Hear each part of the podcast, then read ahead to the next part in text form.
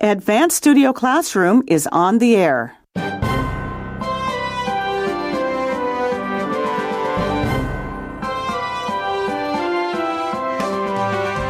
Are we giving our children the skills they need to fend for themselves?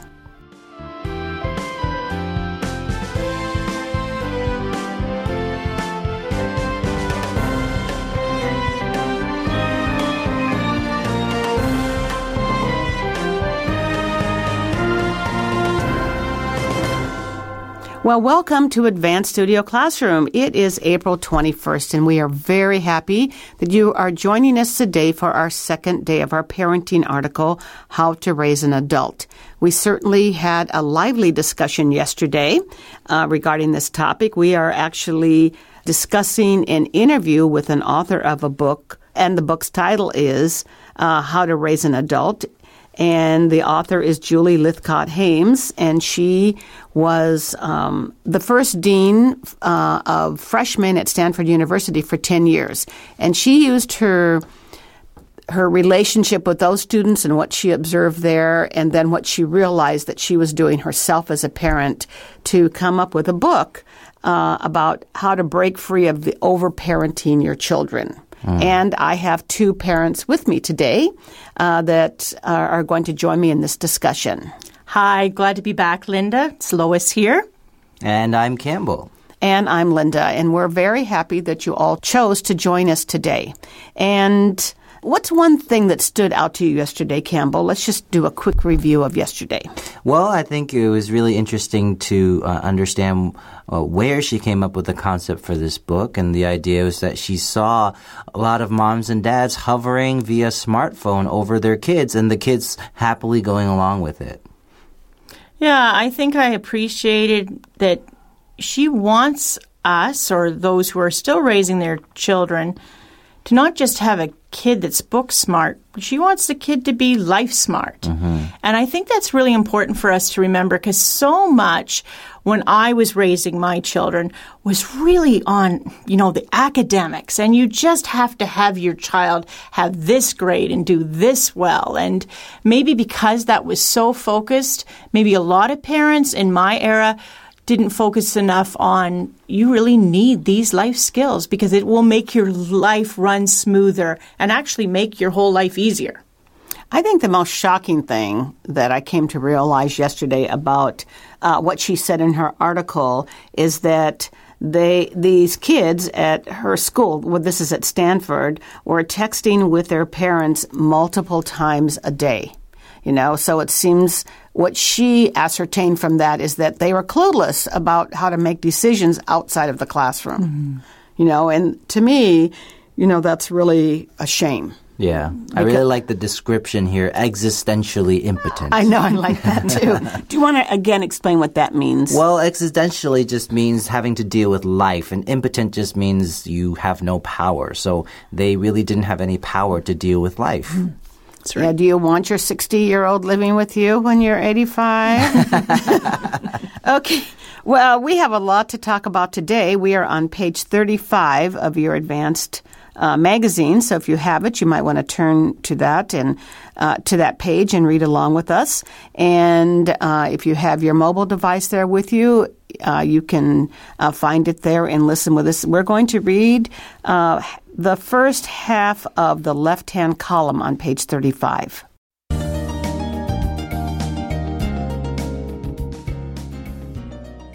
How much does technology drive this?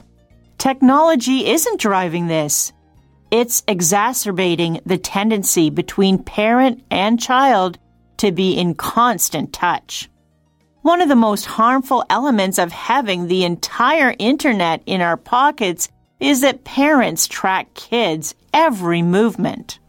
A depression and a world war made boys in the last century into men. How do we instill responsibility without disaster?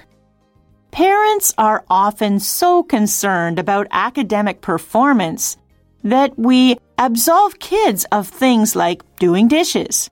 They end up not knowing how to take responsibility.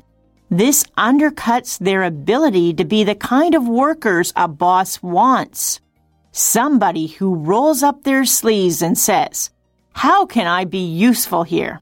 Childhood has not prepared them for what the working world will need them to do.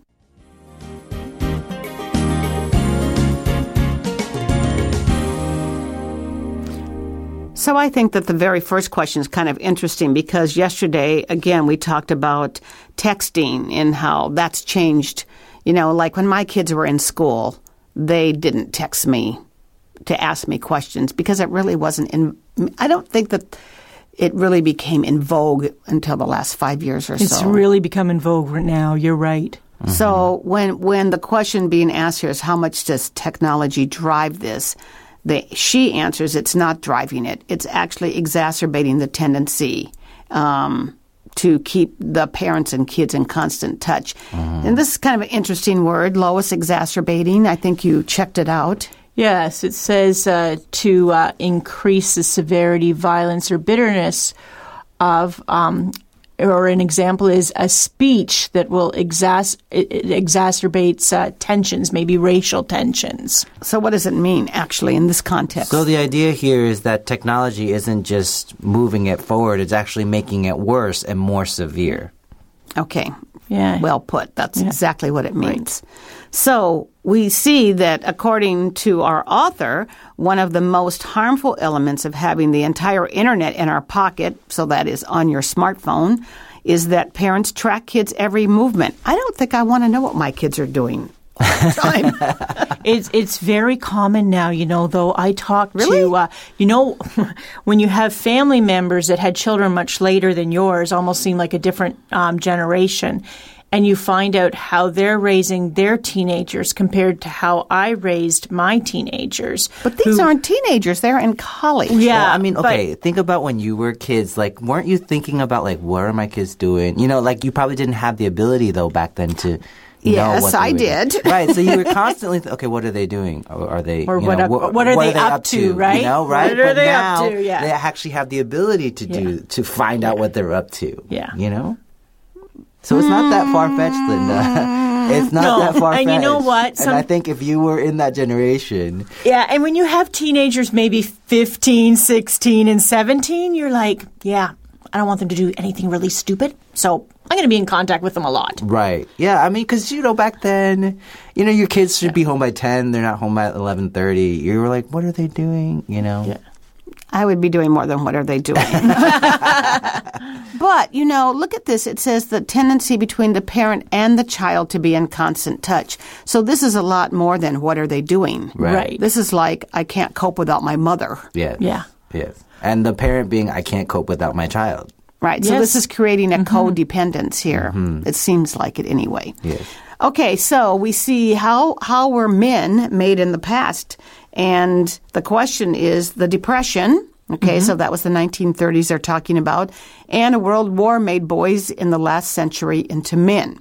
So how do we instill responsibility without disaster? Hmm. First of all, we have this verb instill, okay? And what does that mean, Campbell? Well, when you instill something, it means you put a feeling, an idea, or principle into someone's mind so that it has a strong influence on the way they think or behave. So we're trying to put into their mind some responsibility. Right. And the fact that my grandfather was a farmer, I would think a good way to instill responsibility into children nowadays is to send them to a farm for eight weeks of the summer. I don't and think you that, know that's what? Possible. It would work.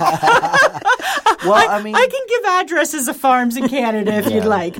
Yeah, well, I had to join the military here in, in, in you know, we're in, in Asia, and actually that.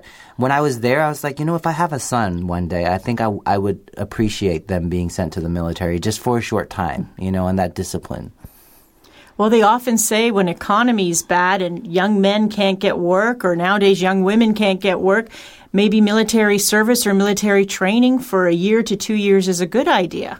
Mm-hmm. Well, they also say that's a, that's also true about schools, you know. Mm-hmm. Keep your kids in schools to keep them out of the working world, out of the work world. Okay. Mm. But that's totally beside the point here. Here, they were in a war. Right. Right. Okay. And they had life and death decisions to make. Right. And they also had to grow up during the Depression. Mm-hmm. And if you've talked to your parents who grew up during this period of time, it's pretty grim. Mm-hmm. Right. That's yeah. right. So, and they, but they learned how to cope yeah. and they learned how to live. Yeah. And there is something about hardship that makes you grow and makes mm-hmm. you stronger. Mm-hmm. There really is. So here we see that um, our the author here, Julie Lithcott Hames, answers. And this is very true. Parents are often so concerned about the academic performance that we absolve kids of things like the dishes, doing the dishes. Mm-hmm. And if you're absolved of doing something, it yeah. means you don't have to do them right, right. without feeling guilty. You're pardoned. yeah. I remember my husband pardoning the kids from doing dishes at times because they had homework and he would right. do them. I was more like, really? I should do them because I don't want to do them. Might but, be good for you. um, but it is true because we notice again that what it's talking about, they are concerned about the academics. Mm-hmm. You know, so we put such a heavy um, stress on them yeah. that the kids, they don't know how to do anything but exactly. study. Mm-hmm. So it says here they end up not knowing how to take responsibility. Mm-hmm. And what is the result of this, Campbell? Well, this undercuts their ability to be the kind of worker a boss wants. So basically it undermines, it kind of takes away that ability uh, of, of being to work hard and being able to put in that effort. I like I like when they say somebody who rolls up their sleeves and says, how can I be useful here? To me, this is, you know, somebody's, we used to say somebody who can get down and get dirty. In other words, they can really do the hard work. Mm-hmm. They don't need to be told about what it is. Mm-hmm. They know and they just take charge and do it. Right. And, you know, I always notice in my own home, we'll have guests that are like this, roll up their sleeve, get involved and help out, and mm-hmm. you never have to say a word. Right. But then we'll have other guests that we'd like to do the old-fashioned thing of, you know, unrolling the, the bed knobs at the top of your bed to tell them, you know, it's time for you to leave because you don't help at all, and you're making my work very hard. But here, it's teaching us. These are great things for your kids to know. Right. They have to know, I need to help out. I need to be a good employee. Right. And if you're a good worker in your own home, you'll be able to transfer this to your job. Yeah. And I mean, I have a friend of mine, actually several friends who are, you know, college students now. And sometimes I just want to smack them. I'm just like, and they're like, oh, I hate this class. It's so hard. And I'm just... I'm just like, get over it. You know, life is hard. You're going to have to, if you're going to avoid all these hard things, you're never going to succeed. So deal with it. Right. But notice again, it's a class. It's not even work, mm-hmm. you know. And also I think as a person, you know, I've been on like the, at least advising whether to hire people. Mm-hmm. You can tell immediately, mm-hmm. you know. If you're what kind of person that you're interviewing, mm-hmm. you know, if they're used to rolling up their sleeves. This is an idiom, by the way, that just means to get ready to work. Okay. Uh, and I think it comes from the day, the work days of like wearing long sleeve shirts mm-hmm. Mm-hmm. and you don't want to get them dirty. So, yeah, how can I be useful here? What can I do? And a lot of people don't have that attitude. Right. I, I like how this last sentence ends, um, Linda, when it said, childhood has not prepared them for what the working world will need to do or need from you, I was thinking. Mm-hmm. And I, as a parent, you should really take this to heart. Mm-hmm. Mm-hmm. Okay, well, let's uh, continue on our reading now. We have, we're going to read the rest of this column and uh, halfway down the second column to the end of the article.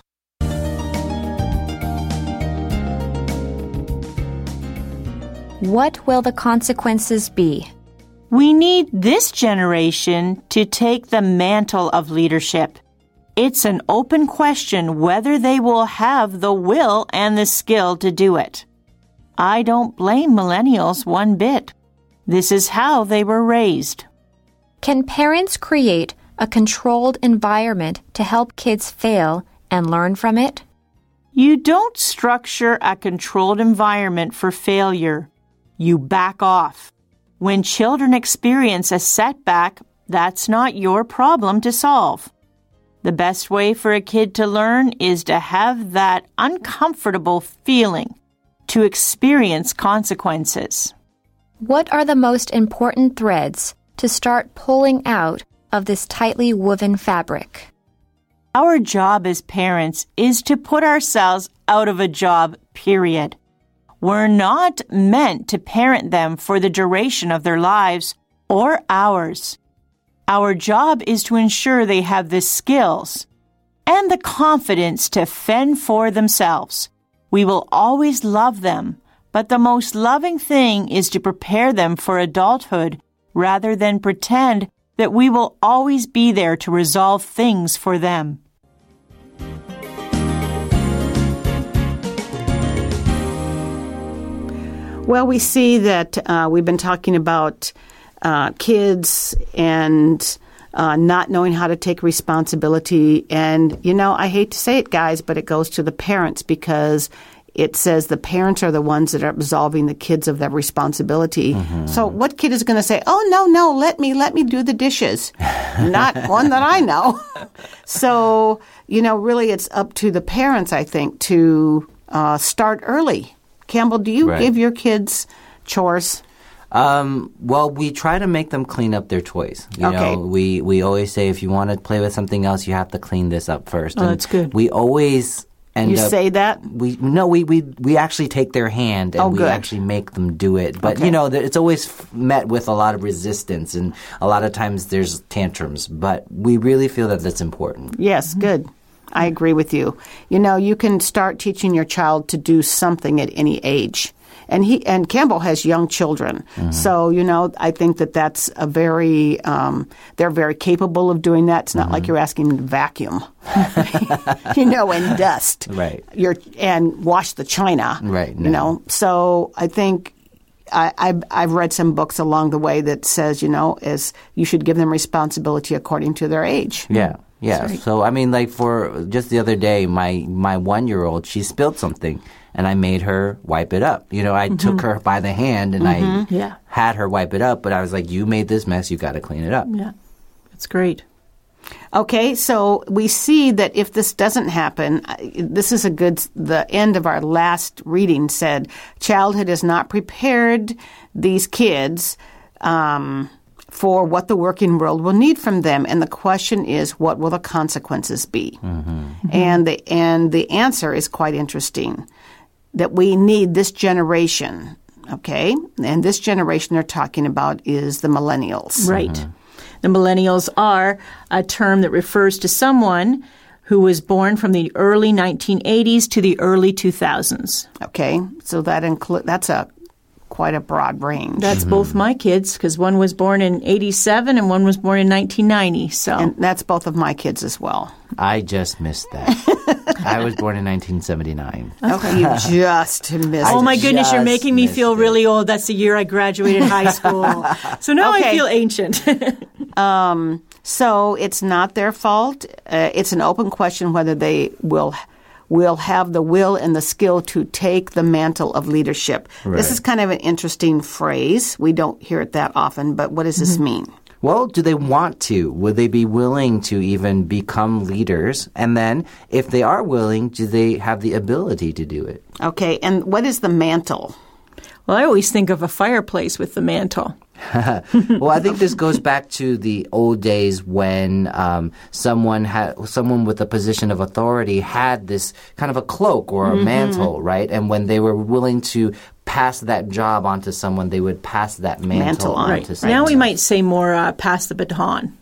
Okay. Because we think of relays and running and the Olympics and special games. Mm-hmm.Okay, and so here, it, but if we look at, upon it as a cloak, okay, like the mantle of leadership, then, you know, I think of a baton as sharing, but okay. a mantle is not so much sharing because only one person can wear it at a time. Mm-hmm. I mean, it is true one person carries a baton at a time as well, but um, you can really tell who's in charge. There, you're sharing it.But I also think it's interesting that the author says that she doesn't blame the millennials because they were raised this way, mm-hmm. which comes back to we are at fault. Yeah, except it's interesting how you can have um, maybe raising millennials and you have maybe four in your home and three you know, are ones that can do the positives that are in this article. Mm-hmm. And then you have one that doesn't, but you raised all four of them pretty much the same. There's right. always that one. Yeah. Exactly. There's yeah, always that one. And so I think one. we want to be careful. I mean, it's yeah. not all millennials. Exactly. We don't want to make a right. general generalization. But, you know, there are – but the millennials in general, though, have this kind of tendency. Right. Well, that's what the author is saying. Um, can parents – I think this is a really interesting pa- question. Can parents create a controlled environment to help their kids fail and learn from it? Mm. Do you think we should be doing that? Oh, it's a good question. Maybe we should. Maybe if we think things haven't gone well with maybe, you know, maybe we have several children to raise. So if you have several children to raise and you've seen that maybe you've kind of messed up with number one or two, maybe this would be a good idea. Mm-hmm. Well, according to the author, it's not a good idea. Okay. Right. Her idea, I mean, the whole thing is don't even try to make anything. Just back off, right? Just leave it alone, you know? You know. Don't we as parents have a tendency to want to fix things? Yes. Oh, definitely. So we don't want our kids to fail. Right. Yeah. And I mean, so if I was going to set up a structured environment or structure a controlled environment for failure, we all know as parents that we would make it very little. Right. Mm, yes. There would be very few consequences. It would be like you would probably barely even notice it. So it wouldn't be much of a test. Right. right. And I think that th- this word control is basically the, the core to this whole thing. Everybody wants control. You want to know where your kids are. You yeah. want to know what they're yeah. doing. You want to yeah. make sure they don't mess up. So you're trying to control everything yeah. and you're trying to, you know, make sure everything is fits into a box, which it doesn't. Life doesn't work like that. Right. And, you know, when we read this, you back off. It's interesting how some parents definitely have to be reminded of that. Mm-hmm. I know for my own self and my husband, it's the opposite sex. He has to he has to back off when it comes to our daughter, mm-hmm. and I have to back off when it comes to my our son. Right. So it's interesting. That's how it's worked for us. Right. And personally, I actually, when I read this, I said, I actually remind myself all the time, back off, Lois, back off. You know. Yeah. Okay, and yeah. that means stop getting involved. Mm-hmm. Yeah. yeah. Right. And I think that this is important for us all as parents to remember is that when your children experience a setback, it's not your problem to solve. Mm-hmm. Yeah, that's right. right. Yeah. You know, but you otherwise, if they don't learn to solve it or to live with it or to deal with it, you know, you're they're never going to. Right. And it's an important skill to learn how to right. problem solve. It kind of reminds me of an article I think that the three of us were talking about last yes. month about children and their siblings, right? Right. Mm-hmm. Te- letting them figure out how to solve the conflict. Yeah. Right. Quit interfering, right? Mm-hmm. Yeah. But I also think, oh, well, okay. Uh, I also think I, uh, I've been reading another book that's very interesting, and it's a little bit off the subject, but it's about failure and what is failure and how we view it. Mm-hmm. And do we we should view failure as learning. Yes. Because it's not really failure. Mm-hmm. And stu- and people that learn how to do this, that learn how to, oh, okay, so this doesn't work or that didn't work, but I'm going to go on and do this, mm-hmm. are much more successful than if you fail at something and that's it. You right. never try again. Right. Because, and as a parent, if we swoop in and and solve it, right. then they won't have the opportunity mm-hmm. to even go on. Right. Mm-hmm. And I know so many people who are afraid to fail that they won't even try. Right. You know, they, they're waiting till they can do it perfect, but the problem is you're never going to get to that point. And that goes back to what we were talking about yesterday when we have when our child does anything and we say, oh, that's wonderful, that's perfect, that's, you know. Mm-hmm. Mm-hmm. I always tell my kids, just do the best you can do. That's it. That's all we should be expecting from our kids. Mm-hmm. Right. And um, I think this is a very good sentence, the last one, her answer here. The best way for a kid to learn is to have that uncomfortable feeling to experience mm-hmm. consequences of something. Right. Mm-hmm. Right. Yeah. Because if you always go to your parents, you know, are like, that's okay. Let, here, let me do this.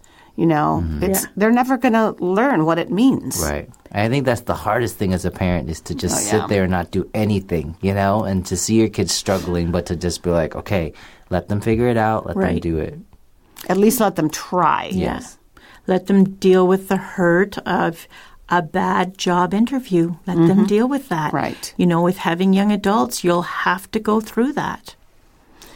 Okay, let's uh, look at our last question here. It says, what are the most important threads to start pulling out of this tightly woven fabric? This is a very interesting way of phrasing a question. Mm-hmm. So the question really means is, as parents, okay, we are woven together, you know, if you look at a piece of fabric or material so tightly with our kids, what threads, individual threads, can we start taking out of that so we can make it looser? Mm-hmm. Okay? Yes. And what does it say, Campbell? I like the description that she uses. She says, our job as parents is to put ourselves out of a job. Period. Yep. And when you put yourself out of a job, it means that you've trained someone so well that they can take your place and you don't have to do it anymore. I think, you know, as a parent, as a parent of an adult, two very well-functioning children, you know, it's always kind of amazing for me to look at them and see them function so well, mm-hmm. you know, and make decisions mm-hmm. and, you know, because their jobs yeah. require them to make decisions that affect other people's yeah. lives right. and to see what goes into their decisions. It's pretty cool. Right. Yeah. But the first time I was like, whoa, you've really grown up. Yeah. Yeah. Yeah. You know, I, I live with my in-laws, and sometimes it's interesting because, you know, they'll say things like, well, you know, we, we do all these things for you. What would you do if we weren't here? And in my mind, I'm like, we would take care of it. We're adults. We can yeah. handle it, you yeah. know. But for them, they feel like we're kids. Exactly. You know, for myself, who has both her, I have both my children married, sometimes it's hard as in that role now to see my, my children married to actually back off and not go, oh, I want to make your marriage go a lot smoother because I have all the ex- examples to share with you. Mm-hmm. And it's just realizing, no, they're both doing actually very well in their marriages and just let them learn the things they have to learn. Right. So our job is to ensure that they have the skills they need and the confidence to fend for themselves, which sounds like you, we've given our children. We can just pat ourselves on the back here. And, you know, it doesn't mean that we don't love them, but, you know, as a loving parent, it's our job to prepare them for adulthood, not that we're always going to be there to save them and keep them out of rough experiences. Mm-hmm. Well, we are out of time. So we thank you for joining us for our parenting article. And we invite you to uh, give us some feedback on the article. And you can do that on our Facebook page or write to us at letters dot com and let us know what you think of it. And we hope you'll join us again here on Advanced Studio Classroom. Bye. Bye. Bye.